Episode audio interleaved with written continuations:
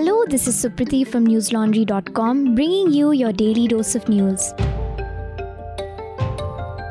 Today is Saturday, the 13th of November.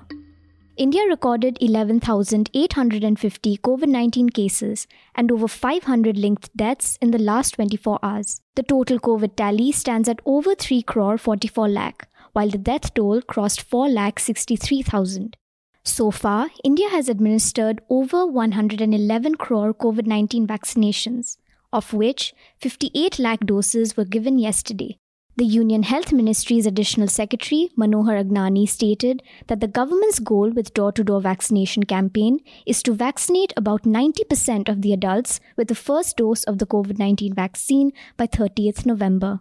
Globally, COVID 19 has infected over 25 crore people so far, claiming the lives of over 50 lakh.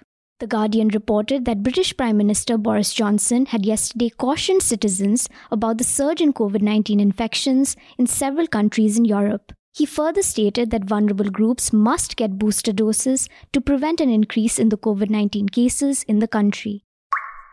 In Tamil Nadu, 19 districts are likely to receive heavy rains in the next 24 hours, as per a press release today by the Revenue and Disaster Management Department. These districts include Vellore, Nilgiris, Coimbatore, Salem, and Madurai. The district collector of Tiruvallur today announced that its schools and colleges will remain closed on account of the incessant rains that have lashed over Tamil Nadu since the beginning of November. Chief Minister M.K. Stalin had yesterday visited the two rain battered districts of Chengalpattu and Kanchipuram, where schools have been shut today. In Chennai, heavy rains receded yesterday. However, residents are still bearing the brunt of waterlogging and power cuts in the city's residences and locality. Rain in the city stopped as the depression over the Bay of Bengal crossed the coast near Chennai on Thursday evening. Coastal Tamil Nadu, Andhra Pradesh, and parts of Karnataka were battered by heavy to extremely heavy rainfall over the last four days due to a cyclonic storm that had turned into a deep depression in the Bay of Bengal. Listeners, usually when natural disasters such as these occur, the human faces at the center are left unheard. Lasya Shekhar did a ground report on the Tamil Nadu rains that reflected the miseries of homeless people in the city. You can find the report on newslaundry.com, which is titled this is all we can do. In rain hit Chennai, some homeless chose streets over shelters. In the report, Lasya spoke to people whose houses were relocated on account of floods, as well as the officials at the Tamil Nadu Urban Habitat Development Board and several others to present the ground reality of the rain ravaged city. These are the kind of stories that News Laundry prioritizes. We are able to report in great detail on issues such as these because we are a reader supported news organization. We are accountable only to you, our subscribers. So if you're not a subscriber already, head on to newslaundry.com and click on the red subscribe button at the top right hand corner of the screen. Our lowest subscription starts at only 300 rupees a month. According to Live Law, Chief Justice of India N.V. Ramana today commented on the deteriorating air quality level in Delhi. He reportedly said that the air pollution in Delhi has forced people to wear masks even at home. While hearing a petition on the increasing air pollution in the capital city, Ramana directed the center to form an emergency plan to tackle the situation. He said, and I quote, Tell us how immediately we can reduce AQI by 200 points. If required, think of two days of lockdown or something. How will people live? Delhi remained shrouded in smog with the air quality index today morning being 473, which falls in the severe category. At the Supreme Court hearing today, the centre blamed stubble burning for the pollution in Delhi. According to NDTV, Solicitor General Tushar Mehta, representing the centre, said, and I quote, We are taking steps to stop stubble burning.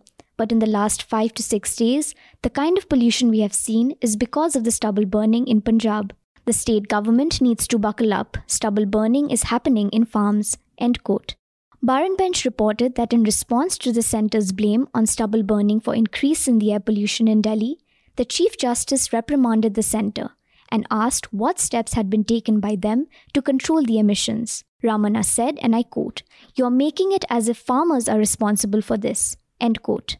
Furthermore, Justice Suryakant noted that it had become a fashion to bash the farmers. He even questioned the Solicitor General on the ban on firecrackers. Justice Kant asked, and I quote, there was a ban on firecrackers. What happened with that? End quote.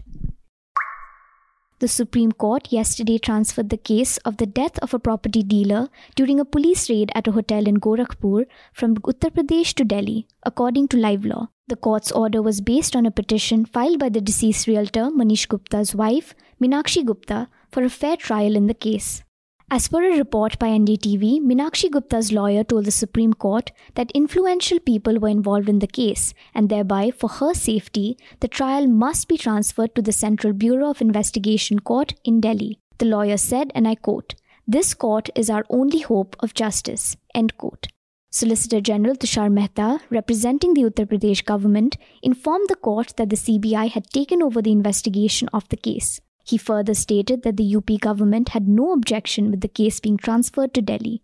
On September 28th, Manish Gupta was at the Krishna Palace Hotel in Gorakhpur along with two other men, Harveer Singh and Pradeep Kumar, when five to seven police officers entered their room. The officers reportedly sought identity documents from them. When Gupta asked the police about the reason for the investigation, they allegedly started threatening him. Harveer Singh stated that he later saw Gupta with blood all over his face being dragged outside the room by the police officers.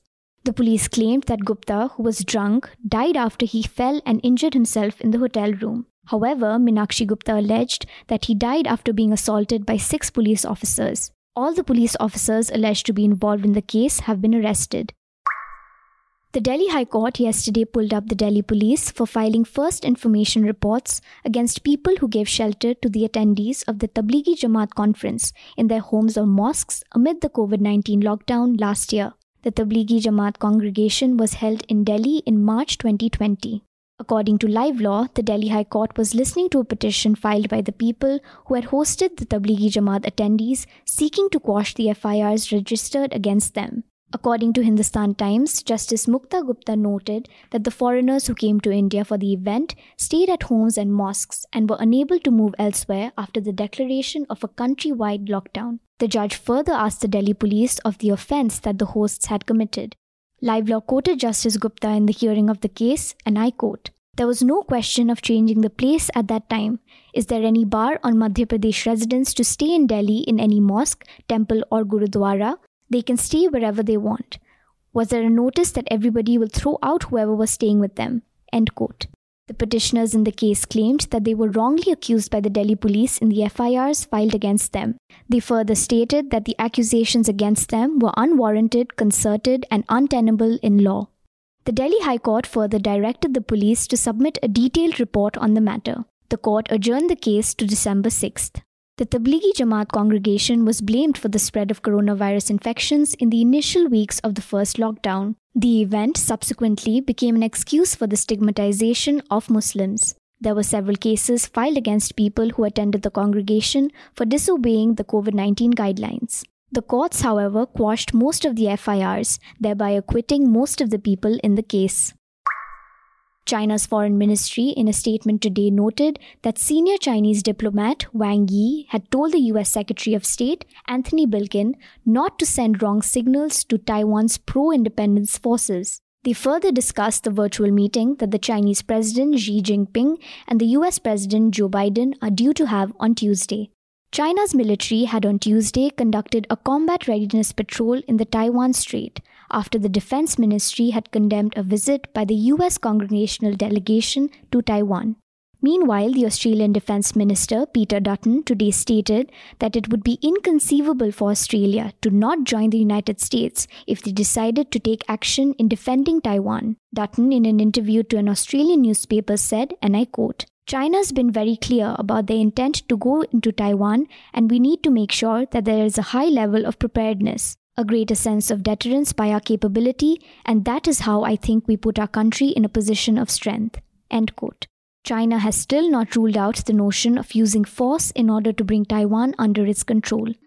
That's all the news we have for you today. Have a good day or a good night, depending on where you're listening from. See you tomorrow. All the News Laundry podcasts are available on Stitcher, iTunes, and any other podcast platform. Please subscribe to News Laundry. Help us keep news independent.